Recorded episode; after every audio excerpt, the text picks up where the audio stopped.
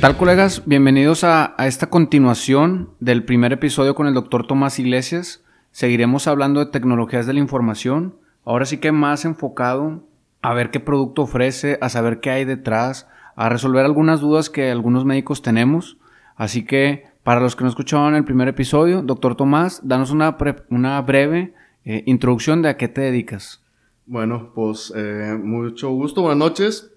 Y nuestro producto OMI, el organizador médico informático, son sistemas digitales inteligentes para el manejo y gestión de consultorios clínicos. Actualmente lo que ofrecemos es una agenda electrónica integrada con expediente clínico electrónico. A la par que eh, arroja bioestadística para toma de decisiones empresariales, o sea, ya para administradores y directivos, o en este caso si los doctores también son los que gestionan y manejan los consultorios, los mismos doctores son los que pueden ver la cuestión estadística para saber el volumen de pacientes que tuvieron, qué tipo de diagnósticos manejaron, para que ellos puedan manejar un poquito de campañas para llegar a, y atraer un poquito más de pacientes. Perfecto. ¿Cómo surge esta curiosidad por empezar a hacer una plataforma propiamente OMI? Pues cuando cursé el servicio social, eh, fue donde me di cuenta del gran nivel y gran volumen de datos que existían eh, pues en toda la población. Eh, aquí la manera de capturar la información, como en muchas otras partes, era mano. Entonces yo sentí que se perdía mucha información, eh, incluso pues, tu propio servidor de repente no tuve tiempo de apuntar alguna nota, no tuve tiempo de, apuntarlo bien en, en, el, en, el, en el informe semanal o mensual. Entonces empecé a sentir pues, la inquietud de decir, oye, cuánta información o cuánto porcentaje de la información se puede estar perdiendo, porque creo que todos cometemos errores, como, y más como doctores con una carga de trabajo un poquito elevada de, la cantidad de pacientes que, atendemos, de repente pues sí terminamos un poquito cansados y cometemos estos errores en la papeloterapia, como dicen. Entonces, de ahí nace la inquietud de ver la manera de crear un sistema que fuera práctico. Originalmente empezó pues práctico para mí mismo entonces ahí, en Secretaría desarrollé un sistema en Excel, lo hice como con 1700 fórmulas, sí, sí le metí mucho tiempo en el desarrollo, para poder capturar la información pertinente a los reportes semanales y mensuales en cuestión de 3 a 5 segundos por paciente. Solamente ponía el género, la edad, contestaba 5 o 6 preguntas sí, no. O sea, si ponía una sí, me, me descubría otras 3 o 4 que tenía que responder entonces rápidamente, entre 5 segundos, llenaba la información. De ahí empezó a salir más inquietud, o sea, me, empezó a dar más curiosidad si se podía llevar esto a, gran escala, no solo dejarlo en una manera de capturarlo manual al final de cada consulta, sino conectar la consulta como tal con la cuestión estadística. Entonces llegué a que existiera necesidad de crear un expediente electrónico donde se pudiera capturar, para empezar, los diagnósticos. Fue, fue donde empezamos. Entonces, Ahí empezó toda la travesía. Este, empecé a investigar mucho sobre la cuestión de tecnología, tecnologías aplicadas a la salud, la salud digital principalmente, y terminé teniendo que buscar pues, un socio estratégico, este, un desarrollador de software, el cual nos entendimos y, hicimos mancuerna muy bien desde el principio. Eh, y él lo primero que me indicó fue revisamos, o sea, hicimos un benchmark importante para revisar toda la competencia. Y lo primero que él me dijo es, necesitamos traer un diseñador experto en la experiencia de usuario. Yo para ese entonces, pues yo, órale, no, no sabía de qué me estaba hablando, ¿no? Entonces, pues nos pusimos a buscar y él era el que tenía la batuta en, en tratar de encontrar eh, a la persona adecuada y así terminamos dando con nuestro tercer socio, el cual, en efecto, o sea, su especialidad es diseñar las ventanas más sencillas y más prácticas para que los doctores en cuestión de dos, tres clics estemos ya finalizando una consulta.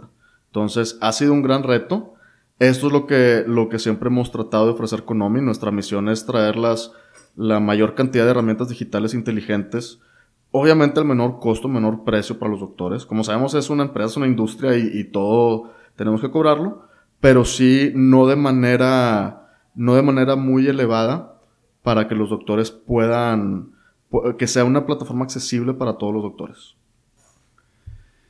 Bien, dice, ahorita que, que, lo comentabas, me, me, acordé, vamos a hacer un pequeño ahí comercial, pero uno entra a Innova y ves a todos los empleados con su iPad y ellos tienen desde la comodidad de su mano o el alcance de su mano cómo llegar a infinidad de información. Y me imagino yo uno en el servicio social que tuviera esa posibilidad de tener un iPad y empezás a capturar todo y se te perdiera cero información o en los hospitales este, públicos en los que nos toca rotar y decir, oye, pues aquí está, digo, hace falta mucho detrás, ¿verdad? Pero en cuanto a cultura, pero que tuvieras un iPad donde empezabas a teclear todo, todo y pum, se fuera un servidor y tu información no estuviera nada sesgada.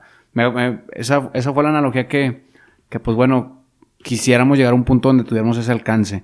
¿Por qué menciono esto? Porque cuéntanos, ¿tienes una app para ver en el celular expedientes? ¿Cuál es la ventaja para el médico? Muy bien. Nuestra app, o sea, nosotros desarrollamos un web app. Eh, se puede accesar a través de pues, nuestra liga oficial, es omi.app de hecho. Se puede acceder desde cualquier eh, dispositivo, desde celulares, tablets, laptops. Principalmente su uso es en laptops y computadoras, es lo que nos han mencionado los usuarios. Naturalmente, pues en la consulta tenemos un, un ordenador o una computadora y en ese es en el que capturamos la información de manera sencilla para darle fluidez a la consulta.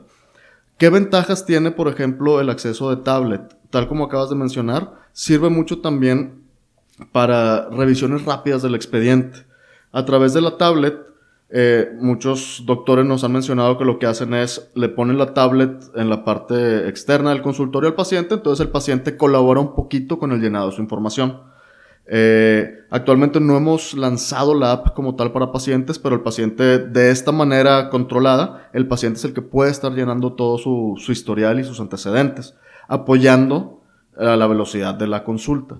Y por último, en el celular, lo que muchos doctores nos han mencionado que lo utilizan es para agendar citas principalmente, si se llegan a topar algún paciente en algún lugar, que ya sabes, ¿no? La típica doctor, una preguntita, y pues esa preguntita se convirtió en una consulta y pues la consulta pues es difícil este, cobrarla si estamos pues en algún supermercado, si estamos en alguna tienda de conveniencia, en algún restaurante. Entonces me han comentado muchos usuarios, o sea los doctores que dicen, oye, pues me ha funcionado en que pues el paciente llega y se acerca para hacer una preguntita y yo lo que le respondo es, oye, encantadísimo, mira, te acabo de agendar a través de nuestra app en el celular, puedes agendar y mira, ya te agendé para mañana a las 10 de la mañana, te veo en el consultorio. De esta manera, se le está ofreciendo y se le asegura al paciente una atención de calidad y de esta manera aseguramos que el doctor también vaya a tener un, pago justo por sus servicios, ¿no? Eh, también nos han mencionado la cuestión de uh, uso en telemedicina. Nuestra plataforma no es como tal de telemedicina, sin embargo apoya si, por ejemplo, tú consultas a un paciente por videollamada, nos han comentado eso, pueden acceder a nuestra app desde el celular y llenar el expediente.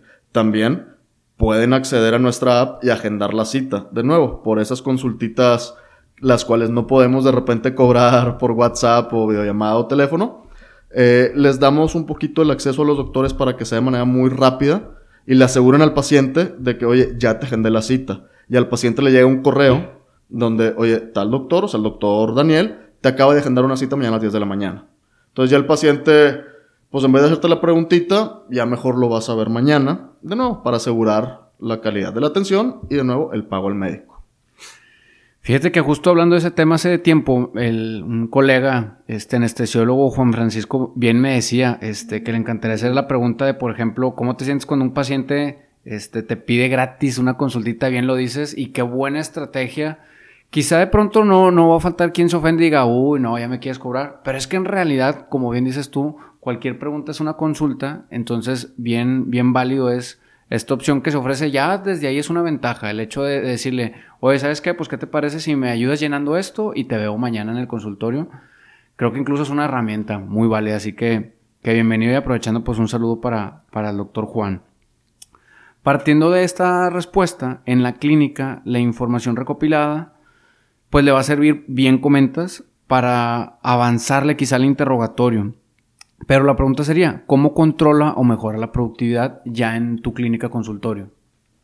Muy bien.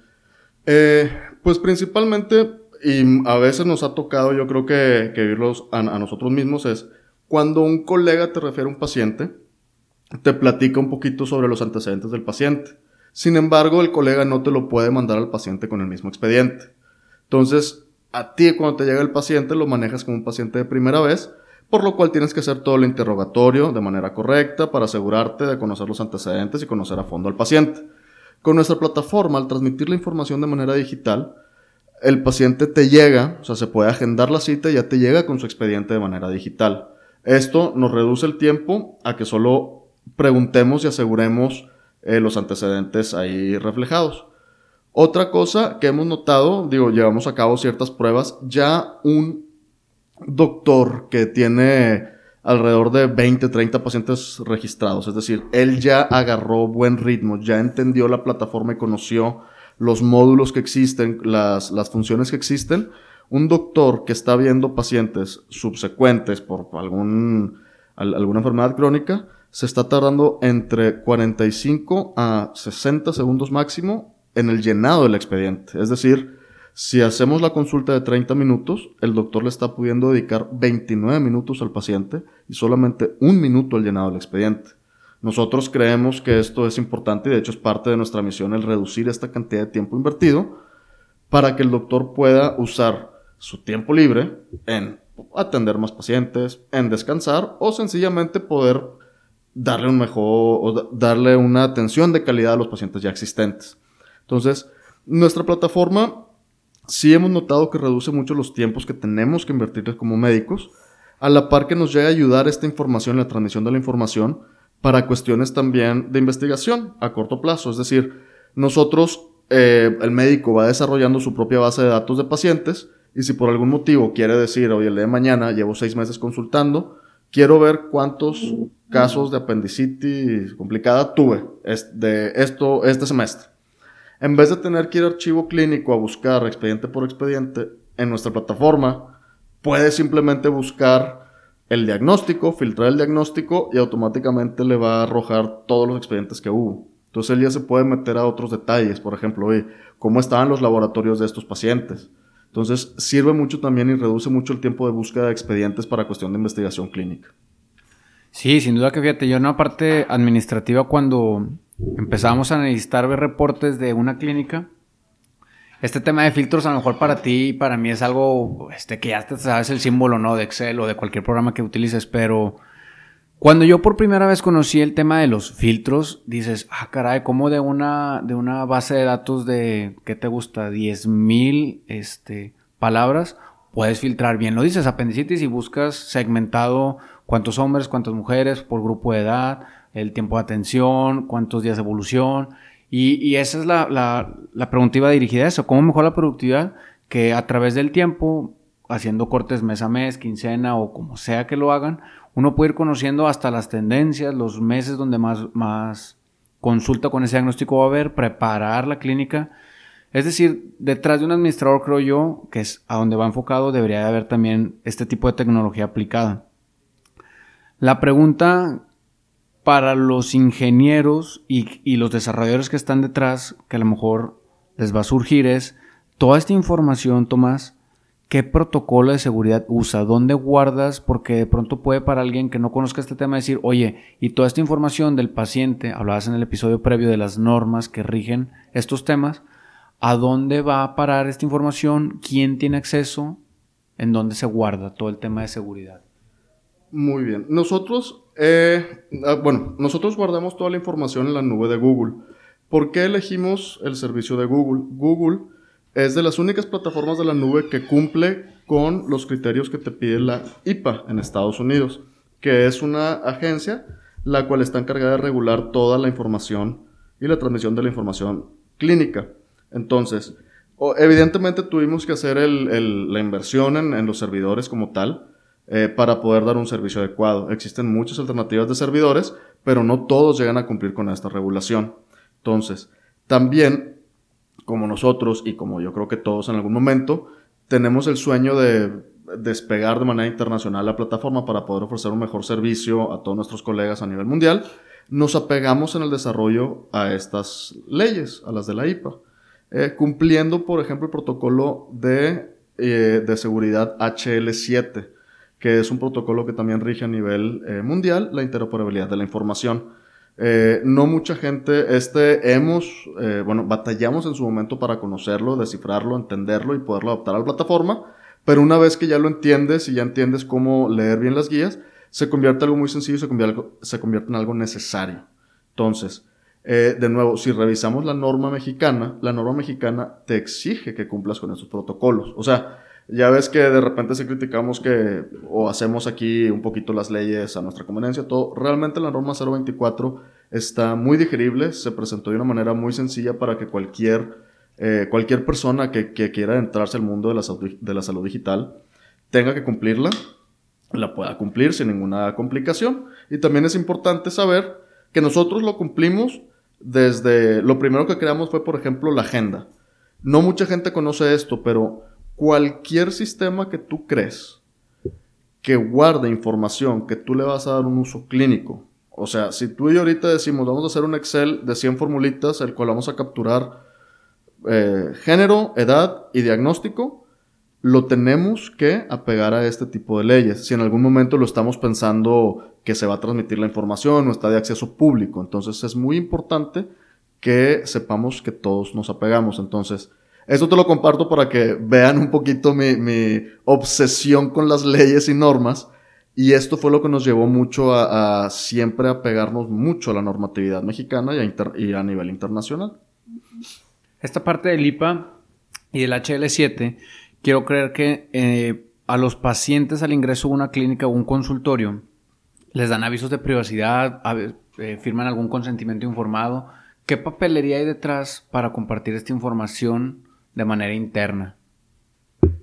Bueno, todos los usuarios que sean de alta, o incluso lo manejamos nosotros como clientes, o si llega un establecimiento cliente de que es el que va a tener a cinco doctores, el cliente tiene eh, un responsable legal, el cual es el que firma todos los términos y condiciones y los avisos de privacidad internos.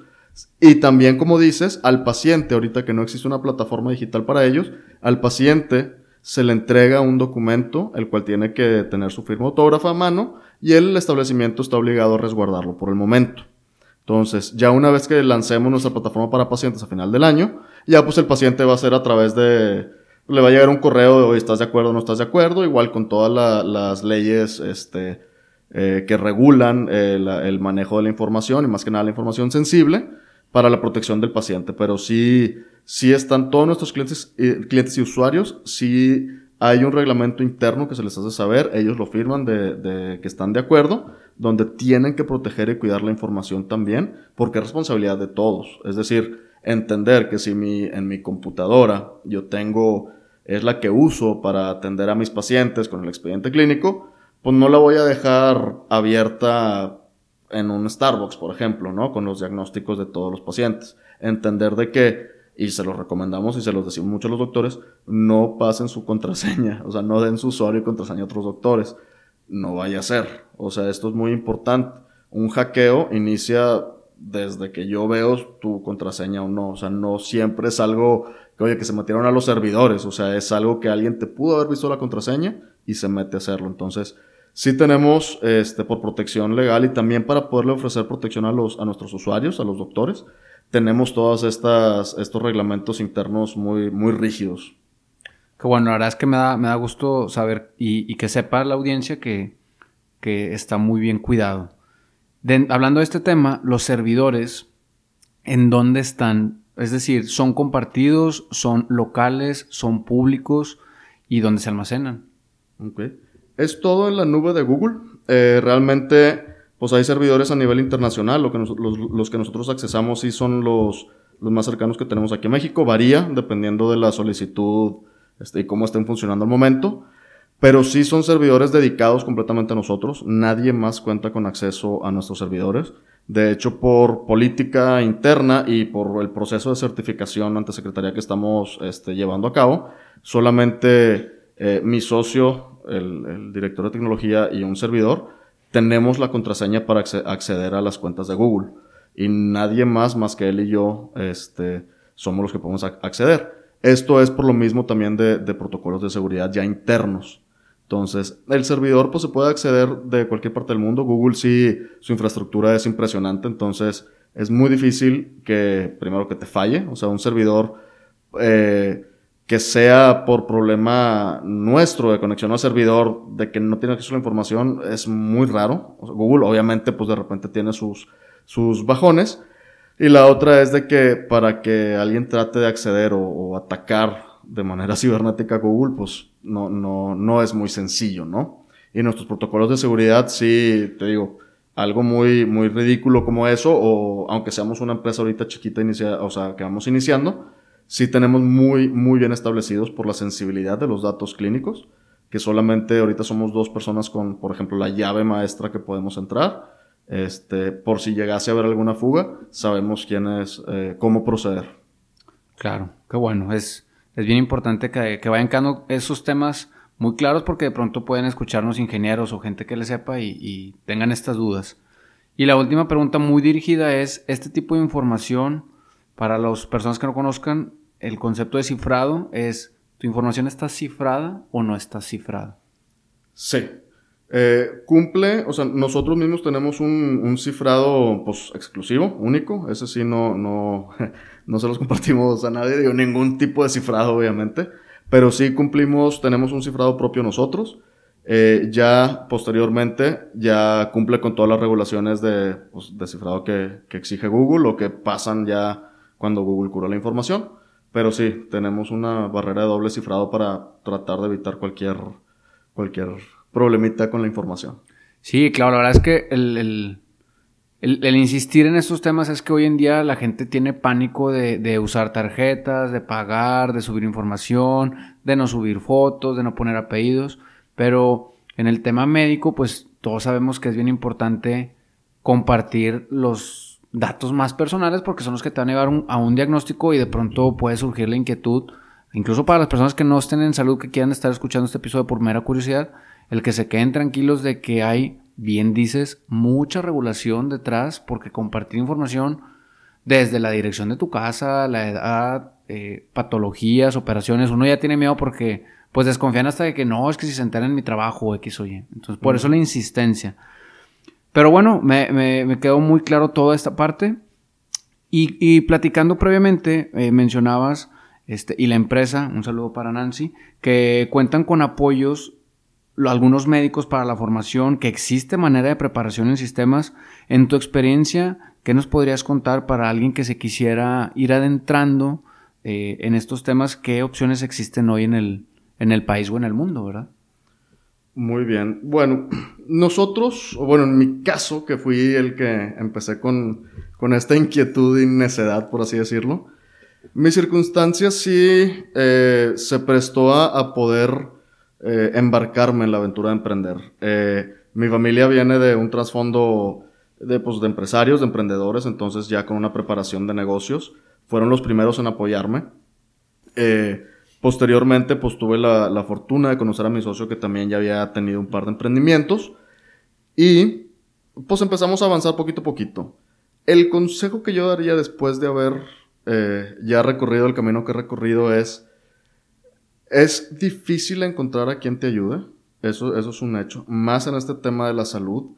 No mucha gente le quiere entrar ni de mentor, ni de inversionista, ni, ni involucrarse mucho porque pues el tema de la salud, como tú sabes, eh, tal vez para los doctores, que es nuestro día a día, pues no es algo tan impactante, pero para una persona eh, normal, vamos a poner, o alguien de negocios, pues le inquieta un poquito hablar de, oye, pues aquí vamos a estar hablando de diagnósticos de, por ejemplo, cáncer, y, lo, lo inquieta, ¿no? Entonces, es complicado. El consejo que yo les doy, acérquense con las personas que ya recorrimos el camino y que sientan la seguridad de que, pues entre médicos ya sabes que aparte hay una hermandad que, que a veces no podemos describir, que a veces sí es un poquito de celos, a veces un poquito de cariño, como quieras, pero entre médicos sí nos vemos un poquito diferentes.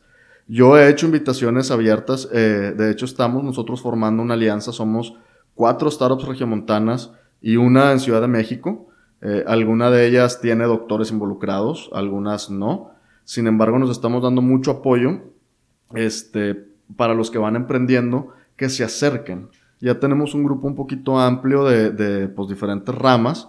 Entonces yo mando eh, no sé, publico en redes sociales personales, oigan, si algún doctor tiene alguna inquietud o alguna idea, mándenme un mensaje.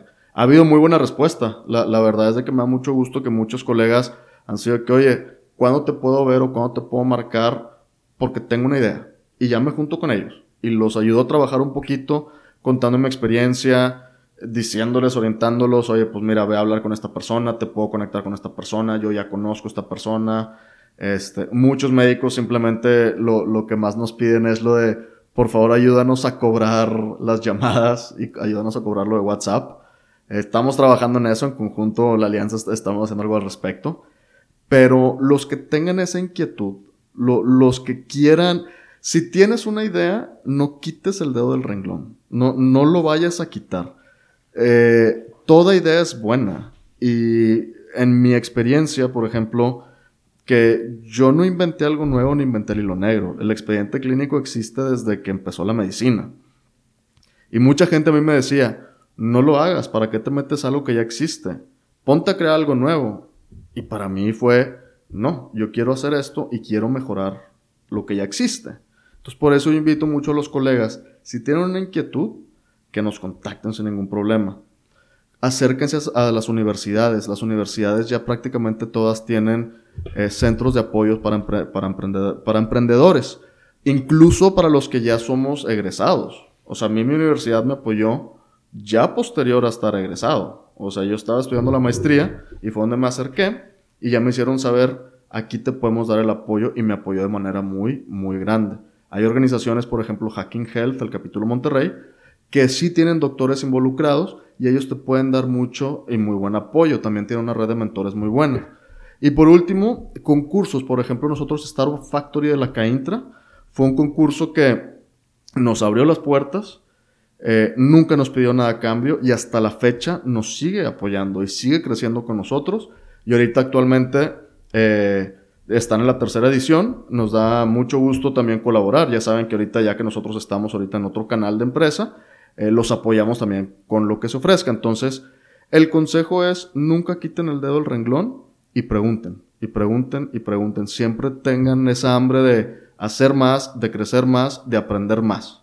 Este, aquí, eh, pues con todo gusto, ya sabes, Daniel, tú tienes mis datos. Si, si alguien también te, te contacta, o sea, que con todo gusto me echen una llamada. Ya he visto desde que empezamos a publicar lo de la alianza alrededor de como 15, 20 doctores con ideas diferentes muy buenas. Entonces, se puede hacer algo. Y a mí me da mucho gusto que los doctores estén, estén empezando a tomar ese paso para enfrente y nos estemos empezando a unir para, para desarrollar, eh, por lo que yo creo que va a ser la solución a la salud digital realmente. Claro, no, le agradezco. La verdad es que el, por eso te invitamos para, para conocer un poco más y para ya cerrar el, episodio, bien comentas, este, digo, yo tengo tus datos personales, a lo mejor no, no dar el teléfono directo, pero en redes sociales, ¿cómo te pueden encontrar los colegas que tengan alguna inquietud? Muy bien. Las redes que tenemos de la empresa son, pues en Instagram estamos como omi-salud. Yo personalmente estoy como T Iglesias 24. Ahí con todo gusto me pueden agregar.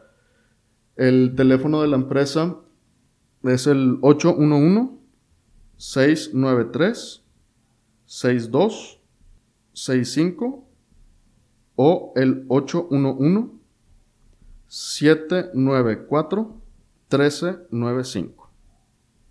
Perfecto, pues para todos los colegas que nos escuchan, los pueden, los pueden encontrar en, en, en, estas redes y en estos teléfonos para resolver cualquier duda, incluso pues como bien comentas, proponer alianzas, proyectos, trabajar. Al final de cuentas, bien comentabas que solamente está abarcándose en tecnologías de información en hospitales privados el 20%, es decir, hay campo para muchos.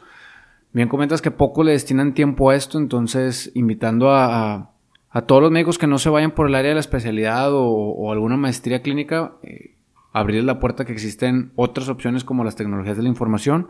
Agradezco que nos hayas acompañado tanto a Nancy como a usted, doctor Tomás Iglesias, que coincidimos hace años en algún hospital como colegas y, la vida da muchas vueltas, ¿verdad? Y ahora nos encontramos aquí, me da, me da mucho gusto ver este emprendimiento. Te deseo lo mejor y pues no sé si hay algo más que quieras decir antes de terminar este, este segundo episodio.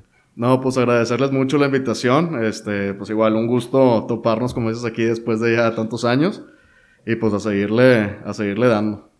Perfecto, colegas, pues gracias a quienes llegaron hasta este punto. Les agradezco que compartan estos episodios Eh, tanto en Instagram como en Facebook nos pueden encontrar como en Entre Colegas MX. Estaremos subiendo tanto a Spotify como a Apple y Google Podcast los episodios y a YouTube también.